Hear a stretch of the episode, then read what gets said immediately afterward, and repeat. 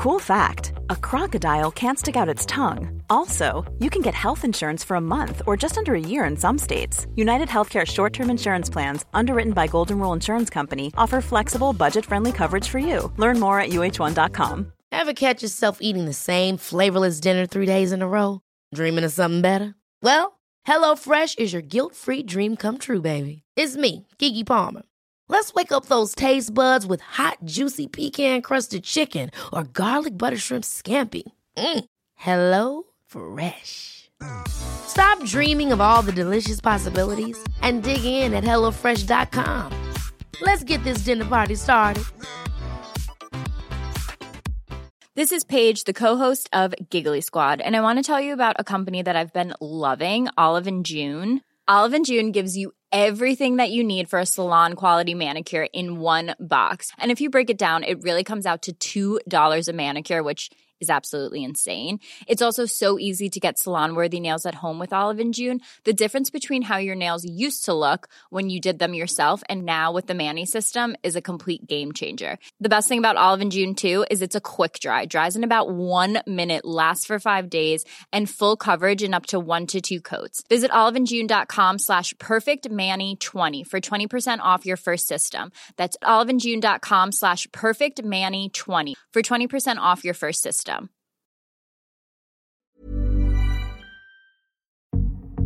We play for bravery. We play for big hearts in tiny bodies. We play for the fighter within. We play for life reclaimed, disease in remission, stories rewritten. We're Children's Hospital of Richmond at VCU, and we nurture the champion in every child. We fight the forces that threaten them, and we play to win. Learn how at chrichmond.org. Goldilocks Productions broadcasts universal cosmic frequencies that unlock, awaken, and expand the consciousness of our worldwide viewers and listeners. Goldilocks Productions presents the Live from Little Bear Sanctuary show with Christopher Vane. Enjoy topics such as the vegan lifestyle, sanctuary media highlights, and spotlighting new rescues. Hey, happy Friday, friends. Uh, it is Friday, October 30th. It's Halloween weekend. Um, welcome to Live from Little Bear Sanctuary. I'm your host, Chris Vane. And tonight, I gotta, I gotta tell everybody tonight at 8 p.m. on Goldilocks Productions, um, we're all gonna be doing uh, a spoof on Hollywood Squares. And, excuse me, it's uh, it's going to be Halloween squares. It should be a lot of fun. It's uh, 8 p.m. tonight. Same channel you find me, and uh, I hope you guys will tune in. It should be a lot of fun. Um, uh, what do I got? I got some news today. Let's let's catch up with some news, and then I'm going to bring on my guest. Um, if you're watching today, um, let me actually let me turn on people's comments so I can see who's here. Um, there we go. All right. So if you're watching live, say hello. Uh, if this is your first time here, make sure you log in. Uh, get yourself a YouTube account, Facebook account, so you can interact with us. Say hello, ask questions. Um, we really enjoy the uh, the feedback. Um, a lot of you guys have reached out to me on social media, and uh, you've told me um, that you've been really enjoying the show, and I guess I really appreciate that. Um, we're two months in. I'm learning still, and uh, you know, if you've been following my journey, it's it's been quite interesting. Um, if you if you want to catch any of our shows on demand, uh, you can find us on YouTube and Periscope on the Goldilocks Productions Network. Make sure you hit the subscribe button and and like the episodes too. Um, we'd love to see who's watching. Um, you know, comment, like, subscribe. Um, I got the stats for September, which was my first month, and I, correct me if I'm wrong, Tiffany. Tiffany's my producer. We had over 2,400 viewers for the month of September. I saw that number and I was like, wow, what a great um, what a great month for my first couple of shows. Yeah, 2,400 viewers um, in our first month. So thank you guys. Um, super excited about that. Um, again, you know, log in, say hello. We'd love to see who's here.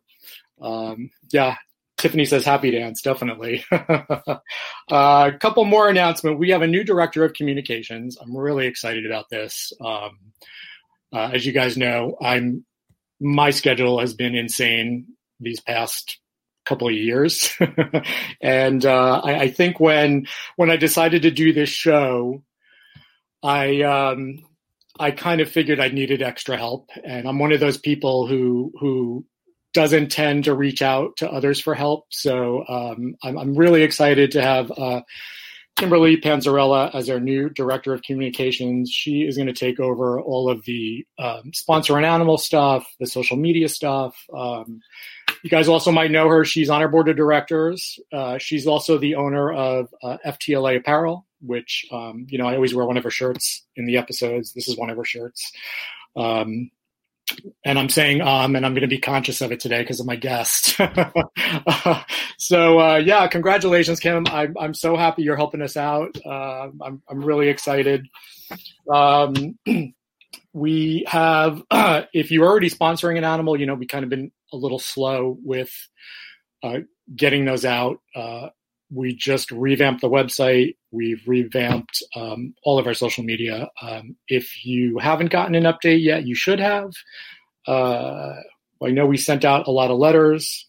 I really appreciate everybody's patience and and, and appreciate everybody's support. You guys have been really phenomenal. Um, well, Tiffany gets the video of the day together. Uh, um, I, I, I like to show a video every week of what I do in the morning here, and uh, this morning I decided to uh, share uh, our my little first morning out. Uh, I let um, Tater, and here it comes. This is what your doors look like when you live on a sanctuary, by the way. So, so this is Tater and Jimmy. Tater, you guys know Tater. Look at how big he's getting. Tater came here at two pounds, and he's he's almost four months old now, and he's probably at forty pounds. He's he's he's getting big.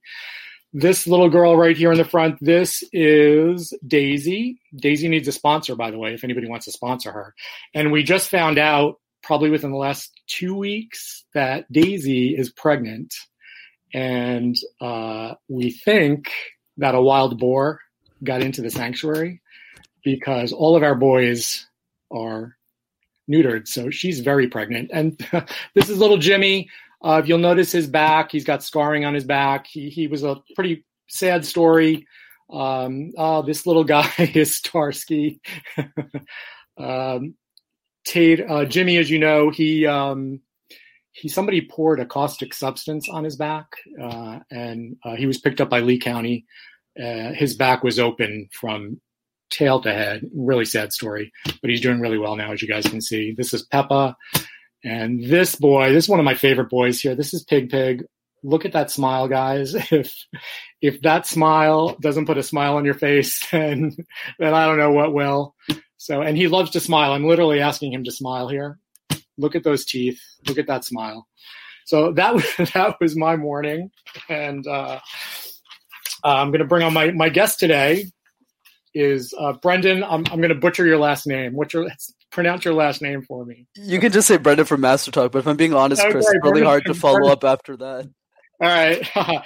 um, my my guest today is Brendan from Master Talk. Um, he's the founder of Master Talk. It's a YouTube channel that he started to help the world master the art of public speaking and communications. He coaches purpose driven entrepreneurs on how to master their message and share their ideas with the world. You can find him on uh, YouTube at Master Talks with the S, right? Um, on Instagram, he's Master Your Talk, and his website is mastertalk.ca. Welcome, Brendan. Thanks for coming on the show. I appreciate you reaching out to me. Um, you reached out to me via Matchmaker. Uh, if if you don't know what that site is, it's a site that matches uh, podcast guests with podcasters uh, great resource for anybody who's thinking about doing this. Um, you're in Montreal. Exactly. Yeah, uh, I love Montreal. I used to go a couple times a year. Awesome. Where are you uh, based? Uh, I'm in Florida. Yeah. Do they still have uh, Hotel de la Montagne there? Yeah, they do. They do. They do. Uh, that's where I used to stay. Uh, oh, I love a lot that. of- A lot, of, a lot of great memories of Montreal. We still go like, gosh, I'm originally from New York, so we used to go a couple times a year. It's a lot of fun. Very nice. Yeah. So tell everybody a little bit about yourself. Yeah, of course. Thanks for having me. So my name is Brendan. I'm the founder of Master Talk. It's a YouTube channel I started to help people with their communication skills. And how I got started, Chris. So when I was in university, I used to do these things called case competitions. So think of it like professional sports, but for nerds. well, other guys my age are kind of playing a football or rugby or baseball, things I never really was into. I used the same competitive spirit and applied it to presentations. So in uni, I probably did hundreds of presentations, coached dozens of people on communication. So when I joined the corporate world, I kind of just asked myself, what do I do with my life now? How do I add more value to society? And I realized that a lot of the communication information on YouTube was really bad. So I started making videos. My mother's basement, one thing led to another, and here we are today. Yeah. Um, I've been watching your videos. I got to say they're uh, they're they're really wonderful. Um, it's it is great to find such a, a, helpful resource on YouTube. Like you said, there's so much garbage on there.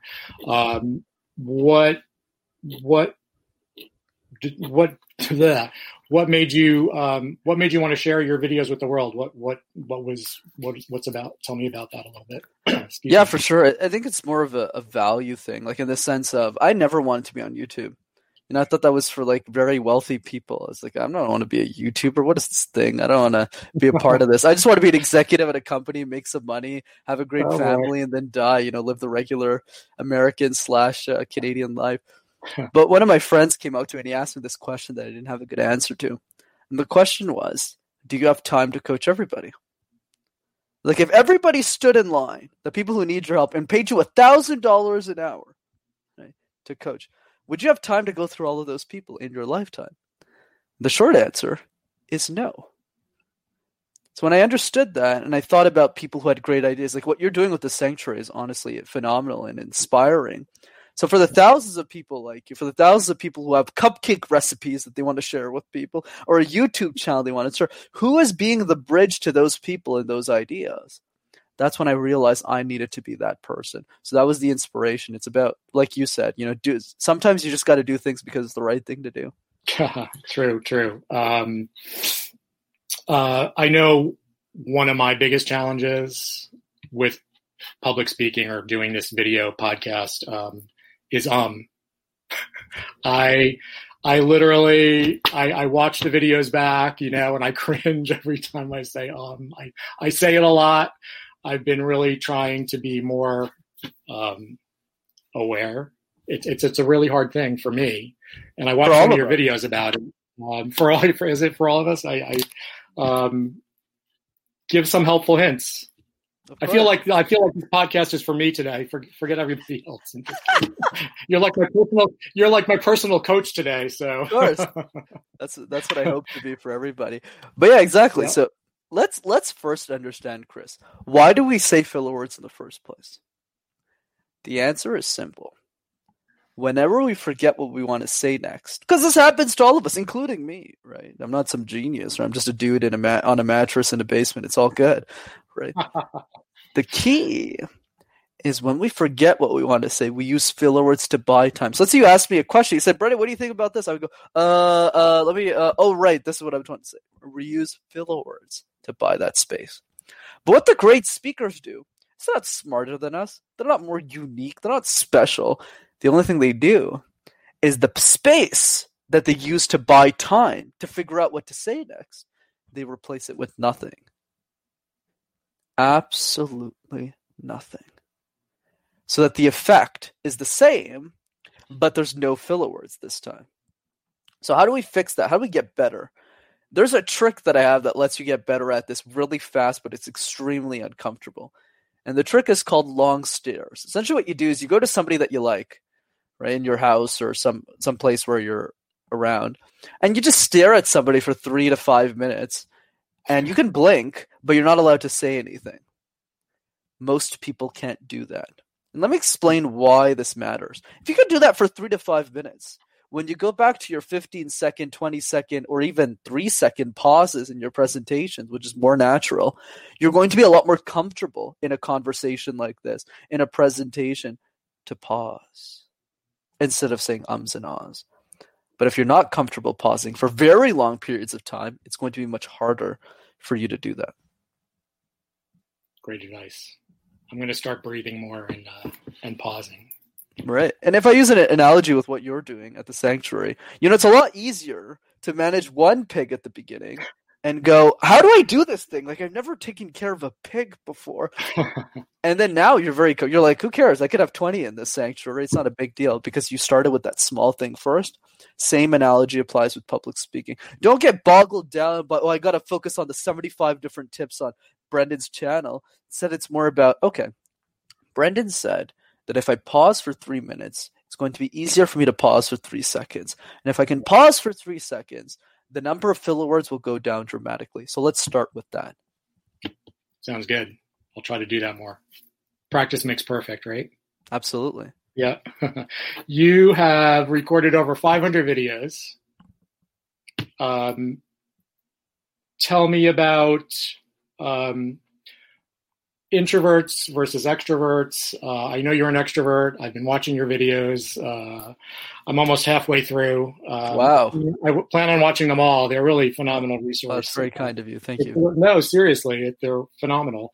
Um, it's really, uh, it's, it's given me the, uh, it's given me a moment to pause and actually think about what I have to say to people. Um, how important it is for me to present a show that people want to watch every Friday.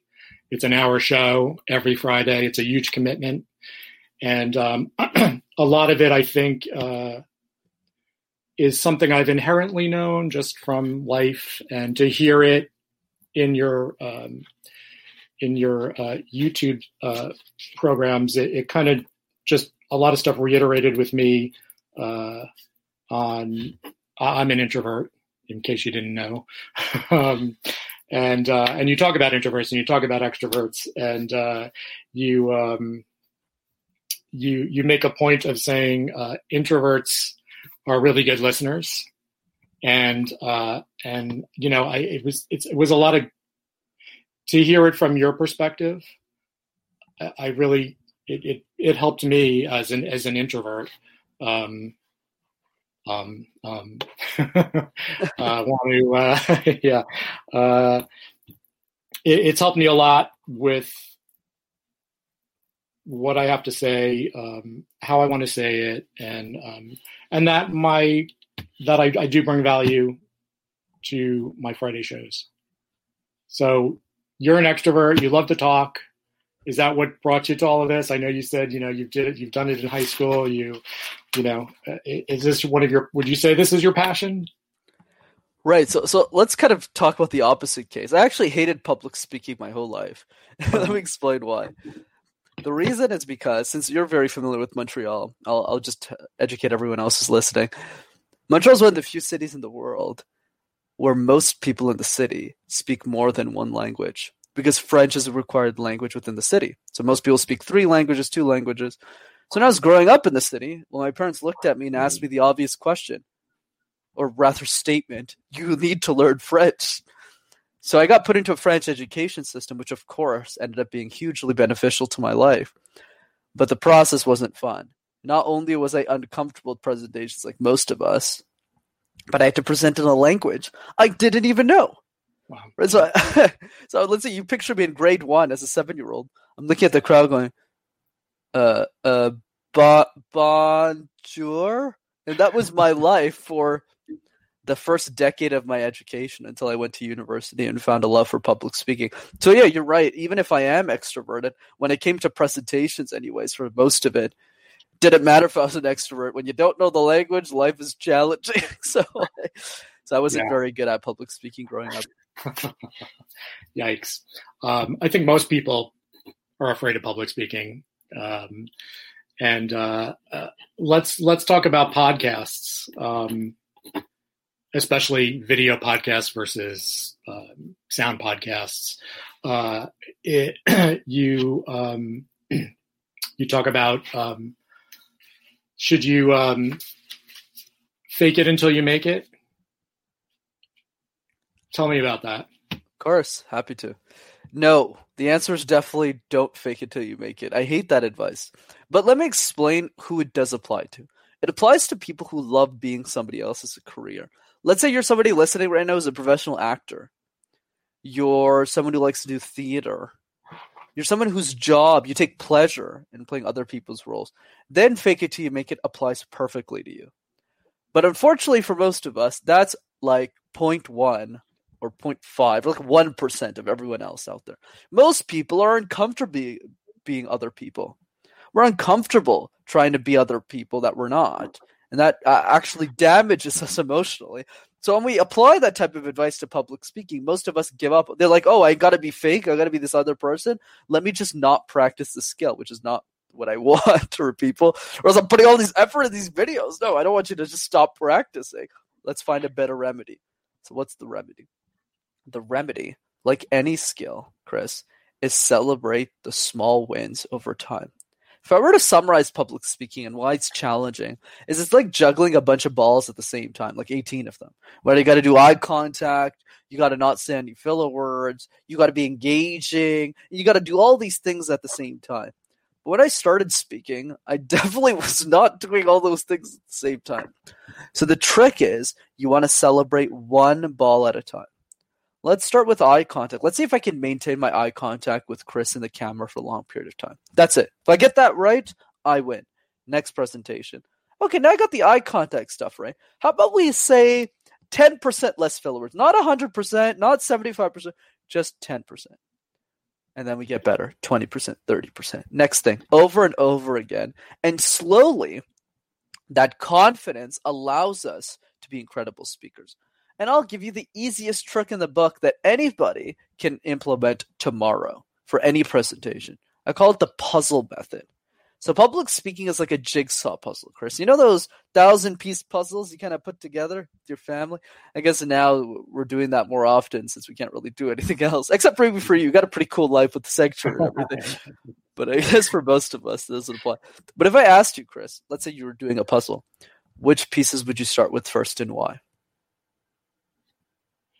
I would start with the outer pieces because they're perfectly, you know, they're a perfect line. So right. It gives, those together. Yeah. I completely agree with you. Right. So starting with the corner piece is the right way of thinking about puzzles. So the question we need to ask ourselves is why don't we do that in presentations? We have a presentation, a podcast, some some form of medium that we want to present to. But we start with the middle pieces first. We shove a bunch of content. We're like, what do I need to talk about? What do I need to talk about? Then we get to the presentation. We get to the last slide, and it sounds something like this. Uh, yeah. So, uh, thanks. That's probably 97%. This is an example of something that we can fix easily. Like the easy fixes, like celebrating the small wins versus fake make it. Why do I think it's easy? It's easy because every presentation you tackle for the rest of your life, think of it like a jigsaw puzzle. Start with the corners first. Do the introduction 50 times, not three times, not five times, 50 times. It'll only take you an hour. It won't take you that long. Same thing with the conclusion. What's a great movie with a terrible ending? A terrible movie. Yeah. Same thing. 50 times. You'll have practiced two hours. Not long, not two days here, not two, two hours. And in mm. those two hours, just doing those corner pieces first, those edges, will cl- convince you very quickly that you actually are an incredible communicator. And once that mindset piece is in, you win. You're going to go to the stars. Great advice. Great advice. Good morning, Elizabeth. Elizabeth uh, just logged in. I missed you last week, Elizabeth. Thanks for, thanks for tuning in today. Are you going to be there tonight? Let's see if she answers. Yeah, that's awesome. Yeah, I hope you'll be there tonight, Brendan. What's happening today? Oh, right, the news that you're saying. Uh, Hollywood Squares. Um, yeah. Um, so I have a lot. It's it's funny when I I've been reaching out to um, what's a good word? I don't want to say bigger celebrities. I, I've I'm at the point now where I'm reaching out to more known people in the vegan community and life in general. Um, people who I normally would never approach. That's But, awesome. uh, yeah, it's it's been a it's been a it's been interesting, and I'm amazed how some of them are really, you know, very open to doing the show. Uh, I always feel like, oh gosh, you know, I've only been doing this two months. Uh, I I uh, what are they going to think? Or they they'd have never heard of my show. They've never heard of me. You know, they're going to probably check out some of my horrible moments on previous shows, and uh, and I um, though I you know I've learned the worst thing they can say is no, right? But uh, um, give me some helpful hints on approaching some of these bigger people. I know you know you listen to some pretty amazing podcasts um, with some uh, really amazing, uh, well-known people. Uh, how would you approach something like that? What would you, other than just ask? Absolutely. So there's, there's a, there's actually a secret technique to this. It's pretty easy. Oh, good. Here, here's here's the secret to podcast, especially if you plan on doing this for a long time, which seems to be the case. All you need is one famous person to say yes. Why do I think that? Because the second you get somebody famous on, every other pitch that you make includes that person. So let's say you reach out to vegan person number two, who's very well known in the community. You don't pitch them and say, "Hey, Chris, uh, I'm Chris. I have a show, and uh, can you join?" No, you're like, "No, uh, we'd love to have you on." We actually had your friend because all the top people know each other, right? Yep. All the top people. That's just standard in any industry. And then you just say, "Well, actually, I had the founder of Master Talk on. Hopefully, hopefully, I've reached the level where you could use me as a helping." And then you go same thing. And I've had this this amazing vegan celebrity on. Then it, what this does is it creates status with your show. And then very quickly, one turns into two, which turns into four, which turns into eight. That's one part. All you need is one famous person to say yes, which means you message a hundred. One, I, I, I would be very surprised that if you message a hundred celebrities in this space, none of them say yes. I would be very shocked. Right? It wouldn't take you that long. I'm pretty sure you get at least one yes. Second part of that, which is equally important, is how do you 10x the guest experience? So what you want to do, and you're doing this very well with me, by the way, Chris. So it's like real time feedback in the sense that you've clearly done a lot of homework on me. You know, you've been watching a lot of my videos. You point out all the tips, and I'm like, wow, okay, this guy's like really well researched. But now we want to push that to the next level, especially not for me, but for the people in your community where you know what they're t- like, you know their stuff, where you know what their diets are, you know everything. You can ask some very specific, granular questions that only you would be able to ask them that I wouldn't be able to, even if I did a lot of research on them. So what happens is you're showing how thoughtful you are to that guest, and they're going to say, "Wow, Chris, you are such a thoughtful, amazing." See, we already know that you are that, but the guest doesn't know that yet because they don't know you, right? So I know that now, so like it's cool, but we, they don't. So then, and then at the end of the conversation, they go, wow, Chris, like you're such an incredible guy. And you can ask questions. I'm giving like the secrets. You can ask questions like, how can I make this the best interview that you ever had? What is one question that you always wanted to answer, Laura, right? That you never got to answer yet? That no interview has asked. I would love the privilege to ask you. This is the secret sauce. Because after Laura, I'm just using Laura as an example. Say Laura has an amazing experience and you say, "Hey, Laura, you know, I'm trying to create this movement. You know, try and increase the brand for the sanctuary, get more people to sponsor animals. It's not about you; it's about your movement. Do you know anyone else in your circle that would be that would love to come on? I would love to to to give them this platform." Laura's going to say, "Well, Chris, here's the seven people that I know in this space. Go meet them." That's the secret. Great, thank you. That's Of awesome. course, I got you, man. uh, you talk about karaoke. I, I I cringe. When I cringe when I think about karaoke. Um, and uh, if I'm ever in Montreal, I'm going to look you up and we're going to do karaoke. um, seriously, That's Uh, I'm talking about. why karaoke?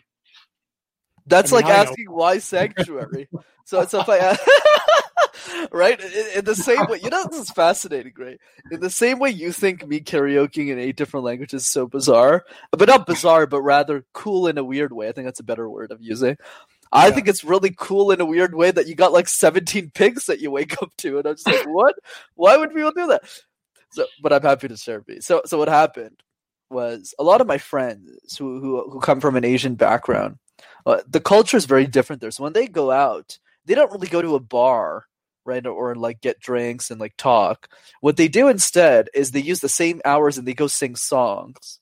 Not very well, particularly. they still order the same food and the same stuff as everyone else, but the experience is very different. So when I was in college, a lot of my friends just happened to be from that uh, Asian, South Asian descent. So kind of just said, "Hey man, you want to hang out tonight?" I was like, "Yeah." What? What? Are you guys going to a bar or something? They're like, "Uh, no, no, no. We're going to go karaoke." And I just went, like, I just went, "What? Wait." Did I did I get that correctly? You're gonna go sing? They're yeah, I should come. So obviously I said no. I was like, who wants to do that? but then they asked me for the fifth time, the sixth time, and I just said, "What the heck?" I mean, they keep saying the food's really, and the food was really good at this karaoke Yeah. place. I don't know what they're doing with the food there, but it's really good. But anyways, I get there, and they start singing songs. They start switching language. I don't know. I just fell in love with it. I was like, "This is so much fun." I do the same thing with dancing. By the way, I, get, I go to clubs and I dance for seven hours straight. I don't drink, by the way, for those who are listening, but I just love going out there and just busting out some moves. So, so yeah, I'm pretty crazy, I guess. Yeah. That was gonna be my next question about the dance, but you already.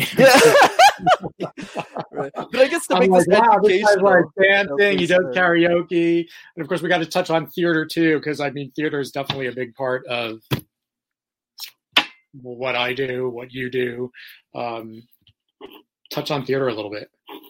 yeah, I'm from New. York City, so I love the theater. I've Yeah, you know Broadway. seen every Broadway play. I've off Broadway, so you know even I, I love like those one man productions where somebody can get up and do a show for an hour and a half by themselves, and it's what an incredible. I mean, I wish I could do that. That's amazing, man. No, thanks for Yeah. sharing. So, to, I guess just to make this educational for the group, let, let me kind of talk a bit about what I learned from karaoke that applies to presentation. so, the big learning there, after the fact, obviously, I wasn't a genius that kind of figured this out beforehand. It was more when I reflected. Karaoke is one of the few environments in the world that gives you permission to be loud. So, let's say you're an introvert. In most social settings, you're not really being told that you should speak louder. So let's say you're at an event. Your general intuition is to say, let me just listen to everyone else and make them feel good and give them space. But you don't really want to be loud yourself. So you're not practicing your vocal cords enough for public speaking. But in karaoke, especially if you do it with me, I don't hog the mic. I hate hog- mic hoggers. My goal is to make sure everyone is singing, especially the quietest person in the room. So I would get you Yeah, you know, so, so at the beginning you'll be like, "Oh, Brent, I don't want to do this," but three hours into it, you're gonna be you're like yelling, right? But in, in but in this social setting, nobody ca- they actually want you to yell. They don't go, "Hey, Chris, uh, you should stop yelling." No, they go, "Keep going, like keep going," because there's like soundproof. Like it's it's very well set up at these karaoke places, so you have permission to be loud. That's one thing. Second thing with karaoke is very important. Is it's the best best place I found, like the best way to practice pronunciating words, pronouncing words. So let's say, so in my case, I can karaoke in eight different languages, but I speak three. So when I sing in Korean, I obviously have no clue what I'm saying. But what happens is because I'm able to pronounce words. Donc quand je parle en français, so notice I just switched to French. I have no accent when I switch languages. That's practice. So what happens is when you practice languages you don't know, and you go back to the languages you do know, your pronunciation in those languages gets better a lot quicker. And this is a lot more fun than waking up every day and doing this. I like oranges. I like apples. Like you won't be able to do that for very long. You'll get bored after a couple of days. So karaoke has been the funnest and entertaining, most entertaining way to practice your pronunciation, how you word, pronounce words very quickly and efficiently. That's one. For dance, so many things I learned from dance. But I think the biggest thing mm-hmm. is the courage that you have to get on a dance. Once again, I'm not a good dancer. I'm not a good singer. I'm a great communicator. But when it comes to those two things, definitely not. Usually, we got to go bring some hip hop dance here. But this is not definitely not my alley. But because I'm insane on the dance floor, I do some weird stuff. I can transition that confidence into my presentations and everything else that I do. Because I can bust a move and not care what everyone else thinks for seven hours when it comes to my presentation, my podcast appearances, I, I can speak very confidently and with a lot of energy because I don't really mind what other people think of me because I've already done the harder thing. That's why I recommend dance, even if you're just dancing a little bit, right? You don't need to be good at this thing, just a little bit. Then over time, you could be a bit uh, crazy like me. So now for theater. Lots of things I learned from theater. So once again, I'm not a theater expert. So once again, that's the key, right? I'm not an expert in any of these things. It's pulling from different industries and how to apply it with us. So for me, the biggest lesson is to learn to fall in love with disaster. Once took an improv class once, uh, a couple of times actually. And what they did that was so interesting is at the end of the session, it was like a free session, they would hold a show for the public, for people to watch. And these people who are in these workshops weren't doing these for like years or a couple of months. It was their first or second session. And they would take volunteers from the class to do the show. And what shocked me, I never raised my hand, but most people just be like, yeah, I want to be a part of the show. I was like, why would you? This is crazy. like, this is coming from the, the presentation guys. Like, why would you ever do improv without practicing? And that was the beauty of what they taught me was in presentations and in life, you're going to be thrown a bunch of left hand hooks a bunch of things that you didn't anticipate. Your slides might not work. They might even forget that you have a presentation to give at this time. You might be late for the presentation, traffic, anything can happen. But if you practice and learn to fall in love with that disaster, you'll be a master of it. Great. Awesome. Yeah, I uh I love improv. I've never done it. I've always wanted to, you know, sign up. But definitely weird times now. You have to dance in your house, right? Oh yeah, it sucks. I, I used to love dancing at clubs, but it's okay. I dance at home with my sister. Yeah, you dance at home. Karaoke. What do you do? Is it like Zoom karaoke? No, I'm. I just sing alone. it's kind of sad, but oh, maybe God. I should do a Zoom karaoke. oh my goodness. um, so I guess it's all about storytelling, right? Oh, was that a question? You just That's the question. It's all about storytelling. You know, whether whether you're doing a speech, whether you're um, whether you're screaming karaoke. Um, I, I, is it all? It's all about telling a story, right? Right. But the one caveat I like to add here is storytelling is very complex. I don't know why people always go. You know, a lot of experts out there, not you, Chris, but people go, "You need to master storytelling." But we're just looking at them saying, what does that even mean, man? Right? That's like saying you should all have an animal sanctuary. But you're looking at those people and like, what does that mean? You know, that means different things for different people. Some people have commitments. You have to figure. Same thing with storytelling. Let's start with the basics. Why is storytelling difficult? The reason it's difficult is because it's vague. Doesn't mean watching Disney movies all the time and taking notes. Doesn't mean watching Brendan give talks in his podcast and seeing what they can take from them. No, no, no. Storytelling is complex. That's why the first step to storytelling is focusing on the foundational skills first. If you have a great story, Chris, and you communicate it like, yeah, so once upon a time, you're just like, whoa, like, no, I don't want to hear this story. So start with the basics eye contact, ums and ahs, filler words. You can still practice your stories. Maybe write them out first and then talk at them. Say, okay, once upon a time, and then get better with the foundational elements of public speaking. And then you'll start to build the intuition for good storytelling. It took me years to get to a place now where I'm j- kind of crazy and explaining my ideas in a, in a thought provoking way. At least I hope I am, anyways. But the idea is it's a journey to get there. You start at the beginning by saying, okay, I have this animal sanctuary what are people saying about it? What is it about this idea that I have that people love? That's why the first tip I have to storytelling is not practicing storytelling. It's have long dinner conversations with the people who are watching you. So the people who are watching you now, Chris, have you spoken to each of those individual people one on one for an hour? Most people don't take that time. But it's that time that allows you to figure out what your idea is and more importantly, why the idea even matters in the first place. Because all of us as content creators, we have this issue at the beginning, Chris, which is I have this idea and I think it's stupid. And I'm not an exception to this rule. When I started Mastertalk, I thought it was the dumbest idea on earth. Who in the world is going to listen to public speaking content? What? Everyone thinks public speaking is a bad and boring thing. So I thought it was dumb. But when I had like 14 subscribers, I knew those 14 people. They were my friends and they wouldn't lie to me. Some of them would, not all of them. People who weren't were like, "Hey, Brendan, I'm watching all your videos," and I would say, "Tell me why? Like, why are you?"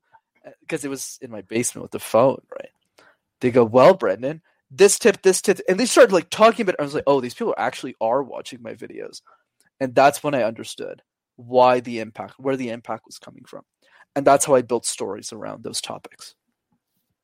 Awesome. Yeah, I, I, you're. I really do enjoy your videos. Um, I feel we're like um, we're all on a journey together. We're all learning, uh, and uh, and I and I'm I'm. It's nice to find a resource that's free.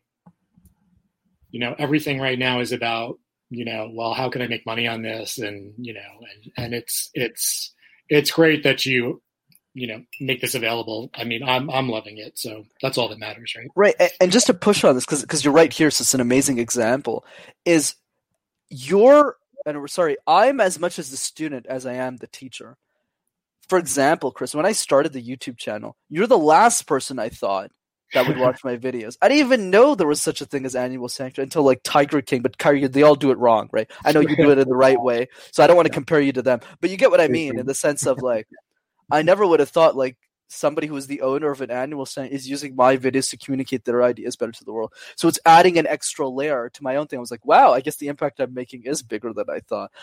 So it's the same thing. We and in the same way you're learning from me, learn from the other people, and this is true for everybody. Learn for everyone who's listening to you, and then your ideas will mold slowly over time and get better. Awesome. Wilma says, "Oh, hey Wilma, good morning." Wilma's one of our volunteers here. She says, awesome. "Start with start with uh, merengue, I guess." I, for the record, I actually don't have a because people ask me that sometimes. They're like, "Are you a dancer? Like, what types of?" No, no, no. I just suck people. Like, I just do random. Like, I just do this literally on the screen. I just do this. And, like, I just do re- like really bad stuff. So dance whatever. That stuff is good though. It's it's, yeah. it's, all about it's all about having fun. It's all about absolutely. That's the key. Um, so um, I really think, um, and the reason I had you on today is because truly I, I do like your stuff. Um, I I know a lot of people in the sanctuary world, the vegan world, and um, a lot of them are thinking about doing podcasts. Uh, they um, they're afraid to do public speaking. They're afraid they don't have anything to say that anybody wants to listen to, you know, all the usual stuff. Uh, I've actually asked fellow sanctuary people, and I won't name names because you know who you are, uh, to be on the show, and they've actually said they're they're too nervous to be on the show. Hmm. And and I'm thinking, wow, I mean, like I I see it as an opportunity to get your you know get your sanctuary or your vegan product to the world. And uh, and it, even you know I, I get nervous doing every show and I I'm, I'm always surprised when somebody says no. Right. What you just said there chris by the way just to make this clear for the audience was gold. Let me explain why. You said it so clearly. You said hey like i don't get it. Like why don't people come on the show? Can give them an opportunity? The reason you think that which is right by the way not saying it's wrong the reason why you think that versus everyone else, the difference is not intelligence. The difference is perception. Everyone who said no to the show, their perception of public speaking, and it's not their fault, it's the way the education system has taught us to, for it to be. Because remember, all the presentations we get in our lives are mandatory. We don't wake up one morning and say, Hey, Chris, you want to get breakfast and then present all day? Nobody says that. Right? Like no one ever like no one except for me because I was like crazy. I was a part of this weird professional sports team for nerds. But anyways, but for most people in the world, that's not the case. But if you think about 13 year old Julia, who's an introvert but loves theater, how does that make sense? We asked Julia, we go, Julia, what what is it about theater that you like about it? So because our thinking is that Julia wouldn't like theater because she doesn't like public speaking. But she would look at you while she's like, I don't know, munching a snack or something and go, Well, what do you mean, Brendan, Chris? Uh, theater is great. It gives me an opportunity to share an idea, to share something that people will love to entertain people. We go, oh, I see. The perception of public speaking is different for her and you versus everyone else. So the question, the million dollar question of today is how do we flip the switch? How do we get people to see public speaking as a way to make a difference, as a way to share an idea like we're doing right now? Right? We're doing this to benefit other people versus, oh, I don't want to do this thing. It's a chore. Uh, uh, no. The difference is the following your fear always needs to lose to the message. The fear will always be there. Okay, even for me. I mean, I started Mastertalk when I was 22, Chris. Started coaching executives and CEOs of people like yourself when I was 23. I was very insecure when I started. What made the difference? The difference was the fear and the message were in a boxing match together. The fear always loses because the message is so important. I needed to share my videos and my message with people who are younger than me that couldn't afford me or people that were older than me that couldn't afford. I need to be that person despite my fear. That's why you need to make sure that the only way, and you need to realize rather, the way of overcoming your fear is for it to always lose against the message. Yeah, I agree. So that's my uh, instead of being quiet, it's my so word. uh, tell me about charity water. Absolutely, I love that. You've really done your homework. Well, this is amazing. So yeah, Ch- Charity Water is, is an organization that I support that helps people gain access to clean drinking water. But I think what's what's fascinating from from a public speaking perspective is just the CEO himself. I, I think Scott Harrison, despite being a personal hero of mine, he's just a really smart dude the way that he thinks about storytelling and branding and marketing and how he's able to bring those insights with a very small budget, right? Because he's a nonprofit. And how he's able to use that budget in the most efficient way to tell stories and to get people involved with this cause. And I think his book, which is Thirst by Scott Harrison, that I recommend to anyone who wants to get better at branding and messaging, and I personally use all the lessons myself in everything that I do, works really well for the ideas you want to share with the world so I highly recommend the read, and, and I encourage people to, to check. Yeah, out I'm, I'm looking forward to reading it. I'm glad I uh, I'm glad you uh, put that up on your uh, your Instagram stuff. Uh, tell people about Charity Water. Yeah, of course. So so yeah, so I got involved with with Scott a couple years ago when when his book launch first came out, and yeah, I, the goal and that Charity Water has is, is to live in a world where no where everybody has access to clean drinking water. You know what I find crazy about the world, Chris, is the issue with most problems that we're trying to solve is there's always disagreement on both sides. So let's say you think about gun violence, right, or gun legalization. Some people will have a point of view on something. Let's say, not to generalize, hardcore Republican would say, you know, it's a First Amendment right, and there's nothing wrong with that. The other side of the coin is also true. Hardcore Democrat, we want to save more lives. But if you ask both of those people, hey, do you think everyone should have a clean drinking, you know, glass of water to drink every day? Everyone's going to say yes.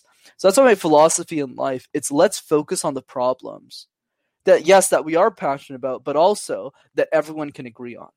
Let's start in the middle. Why do we need to start at the edges? Unlike public speaking, start with the edges with public speaking. when it comes to problem solving, let's start in a place where everyone can agree on. Let's start in a place where everyone can say, I agree with this. There are some things we're going to disagree on in, in life, Chris, but at the end of the day, we share the same values. We probably listen to the same stuff. We probably share a lot of the same interests because I'll definitely get you involved in karaoke sooner than later. Oh, and then building on that. so, so Charity Water is my attempt of saying, look, everyone, we're all going to have our differences, but water should be available to everybody. That's just a basic human right. Let's focus on that problem. Let's not focus on a thousand different problems. Focus on that one problem in the same way. My life is only focused on two. Solve public speaking for the world, which is a big one, but it's the one I'll take ownership of. And the second one is get clean water to everybody. If I can solve those two problems in my lifetime, I think that's a life well lived. Ideally, I'll solve more, but you know, just by focusing on that will probably take a lot of my time. And that's what I want for everybody. For you, it's the sanctuary. For somebody else who's listening, it's another idea. But the key is to focus on one instead of complaining about all of them. That's my solution. Yeah, awesome. Um, you know, it's funny when you, you know, I looked at Charity Water and it, great organization. Um, charitywater.org, I believe, is our website. Um, I'm really looking forward to reading that book. And uh, I think about, and I don't know, you know, obviously I'm vegan, uh, and uh, I don't know if you've watched any vegan documentaries or, you know, a lot of the, a lot of the, a lot of the documentaries that deal with the world and saving the world. Uh, you know, it's all about um, the amount of grain and water that's used to raise livestock. So much of that, it's it's almost. I I should have looked up the statistics, but you know this just came to my head. Um, you know the the amount of water to make one hamburger is something like fourteen. That's huge. It's it's it's crazy, and you know, and I and I I I don't know enough about their organization, but you know, I think that's that's a huge issue in the world. Uh, um, uh, it's it's finally coming to light. Uh, factory farming, uh, the just the amount of land, the amount of water. I mean, it's decimating California. I, I the, the wildfires.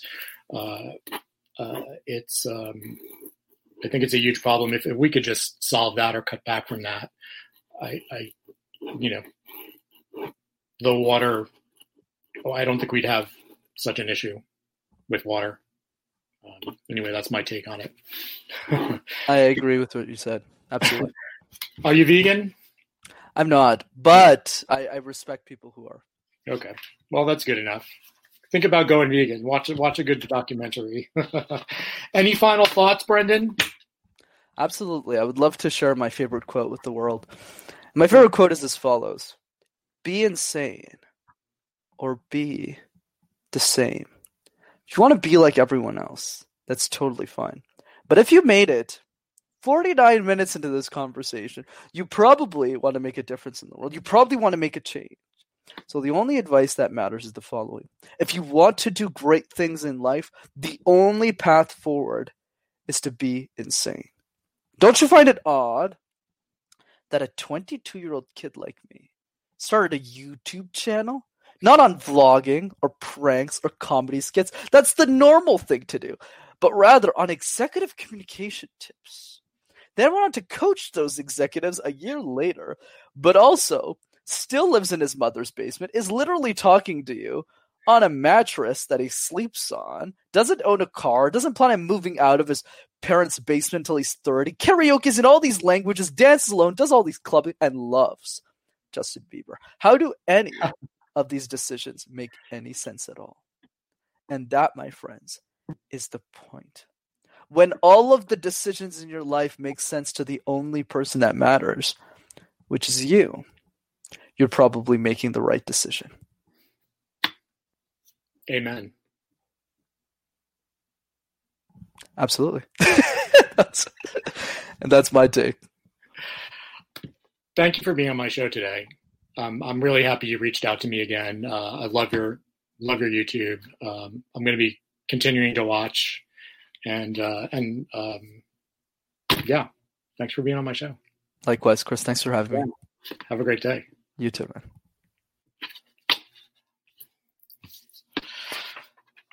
Well, I enjoyed that. I hope everybody else did. Good morning, Linnell. How are you today? Uh, I'm going to start pausing now stay, instead of saying the word um. and so, uh, let's see. What are we going to talk about now? Uh, got a couple more announcements. Next week, my guest is going to be Shannon Blair. We're going to try for second round. Shannon, you better show up. Um, Shannon is an animal activist. Um, she was actually here at the sanctuary on uh, Tuesday. Tuesday, I think she was on. Uh, pretty sure it was Tuesday. Um, we went live on uh, Jane Unchained on Facebook. It's a fun video. I actually posted it on our uh, on our Little Bear Sanctuary Facebook uh, probably about 30 minutes. A lot of fun. Um, and thank thank you, Shannon. You know, you're always you've always been really helpful to the sanctuary. Shannon is also Vegan Evan's mom. Uh, Vegan Evan is uh, look up Vegan Evan. If you don't know who Vegan Evan is, then then you just don't know. um, all right. I got all my notes all over the place here. I thought I would take a minute today because we haven't done vegan news in, gosh, in weeks. I found this really great article on seven easy ways to transform your space into a chic vegan home. It's the fall. it's snowing in some places. I know Tiffany got snow today. She's in Connecticut. How crazy is that? I forget that there's snow around the world. Um, oh. Sorry, guys. My comments are all screwed up. Um, yeah, so I, I, forget it snows around the world. Um, and I've I've literally since I'm stuck at home and I have some extra help now, which I'm excited about. If you missed the beginning of the show, um, we have a new director of communications, um, Kim Panzarella, and Kim is also she's been one of our board members since the start, and uh, she is the owner of FTLA Apparel, all my T-shirts, another you can see my T-shirt today. Um, we're we're super excited that she's on board. Um, so now that I have all this extra free time, not I I finally got a chance to get some paint swatches to try in the house. We've see this yellow color behind me. This yellow color is throughout the entire the entire house. Every single wall in my house is this yellow color. And it's the color of the outside of our house too. I've been staring at this yellow for three years. I can't look at it anymore. We didn't paint a yellow, it came yellow. So I finally got a chance to get some paint samples and I've been doing little swatches all over the house, all over the, the outside of the house, the inside of the house. I finally found some colors I'm going to use and uh, now I just need the time to paint. So uh, I'm excited that I had some time to do that. And yes, Elizabeth, yay, Kim, exactly. Kim, hi, Kim. Um, and actually, Kim, I showed Kim the colors. She approves. We were discussing the outside of the color of outside of people's houses, and there should be a there should be a law against certain colors. But uh, you know, Kim, I always appreciate your import, uh, your um, your uh, um, input. So anyway, so I thought I'd talk today about do I have enough time? I do have time. Uh, seven easy ways to transform your space into a chic vegan home. Since we're all sitting at home and we have so much to do, um, I, I, I typed out. I typed out. I printed out these seven steps. I got this information um, from Veg News, great source for all kinds of vegan stuff. Uh, Let's see. Yeah, thank you, Tiffany. Bye bye, yellow. It's true.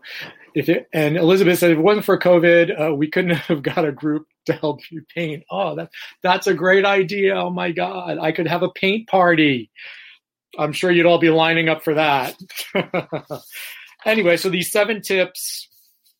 Um, Christine Cavataio is an interior designer and author of Manual Drafting for Interiors and she practices cruelty free and environmentally sustainable design from her studio in Boston. So these are seven tips on how to transform your space into a chic vegan home.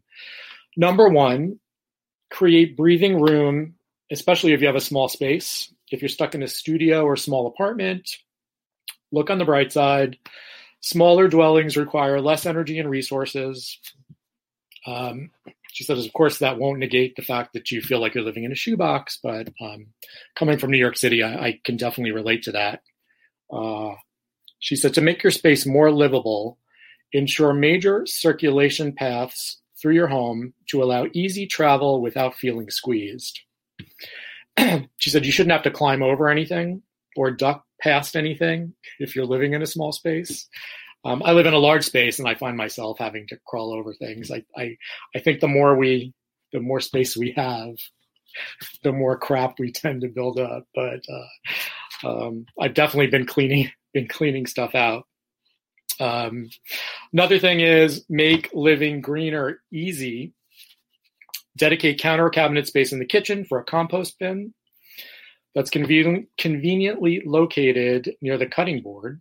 Um, significantly cut plastic consumption by installing a rack for drying rinsed plastic wraps and bags near the sink for con- convenient reuse. That's a great idea.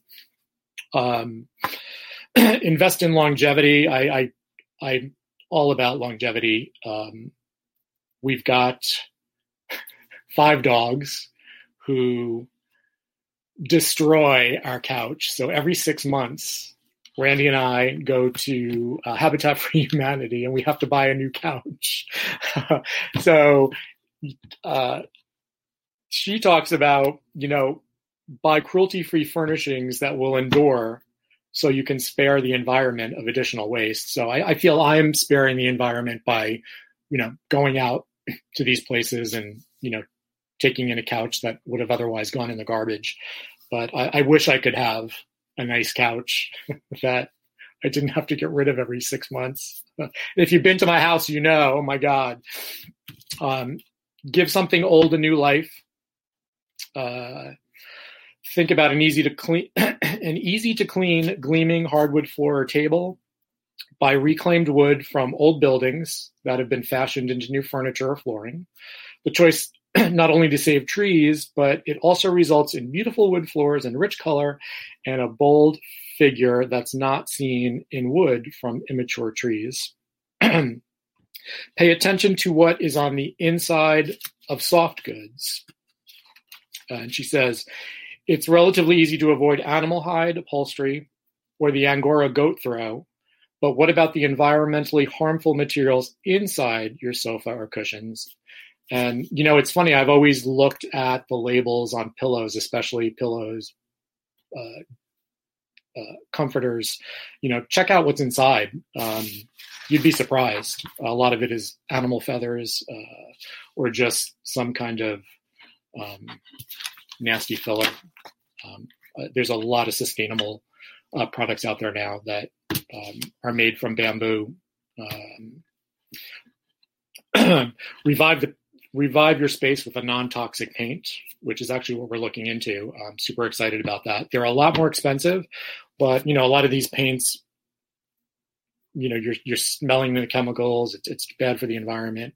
Um, and the seventh one, be clear about your design and vegan values. You know, think about, you know, when you're shopping for redesign, communicate your objective with the people you're buying from.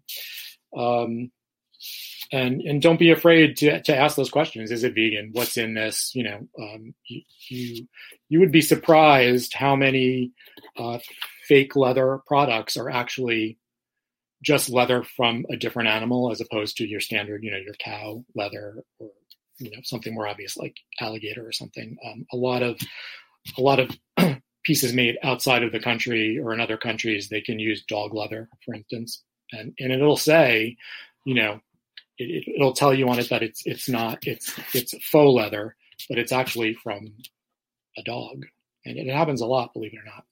So those are those are uh, those are some tips for uh, bringing in the the winter um, more sustainably. Ah, it's 101. Thank you guys for tuning in today. Uh, I had a blast. Thank you, Brendan. Um, you really gave me some great advice. Uh, uh, if you if if you want to check out Brendan, check out his YouTube. We have his bio listed. Um, check out Charity Water. I'm, I'm definitely looking forward to um, the Thirst book. And tonight at 8 p.m., we're doing Halloween Squares here on the Goldilocks Productions Network. I hope you guys will tune in. It's a take on Hollywood Squares, and it should be a lot of fun. And that's my show for today. Happy Friday, friends. I love you guys. And I'll see you guys tonight at 8 p.m. Don't want the fun to end? Grab more refreshments. Then head over to the Goldilocks Productions YouTube channel. With the huge selection of shows, the fun doesn't have to end. Planning for your next trip? Elevate your travel style with Quince. Quince has all the jet setting essentials you'll want for your next getaway, like European linen premium luggage options, buttery soft Italian leather bags, and so much more. And is all priced at 50 to 80% less than similar brands.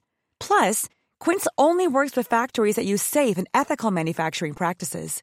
Pack your bags with high-quality essentials you'll be wearing for vacations to come with Quince. Go to quince.com/pack for free shipping and 365-day returns. Ever catch yourself eating the same flavorless dinner 3 days in a row, dreaming of something better? Well, HelloFresh is your guilt-free dream come true, baby. It's me, Keke Palmer. Let's wake up those taste buds with hot, juicy pecan-crusted chicken or garlic butter shrimp scampi. Mm. Hello Fresh. Stop dreaming of all the delicious possibilities and dig in at HelloFresh.com. Let's get this dinner party started. Even when we're on a budget, we still deserve nice things. Quince is a place to scoop up stunning high end goods for 50 to 80% less than similar brands. They have buttery soft cashmere sweaters starting at $50, luxurious Italian leather bags, and so much more. Plus, Quince only works with factories that use safe, ethical, and responsible manufacturing. Get the high-end goods you'll love without the high price tag with Quince. Go to quince.com/style for free shipping and 365-day returns.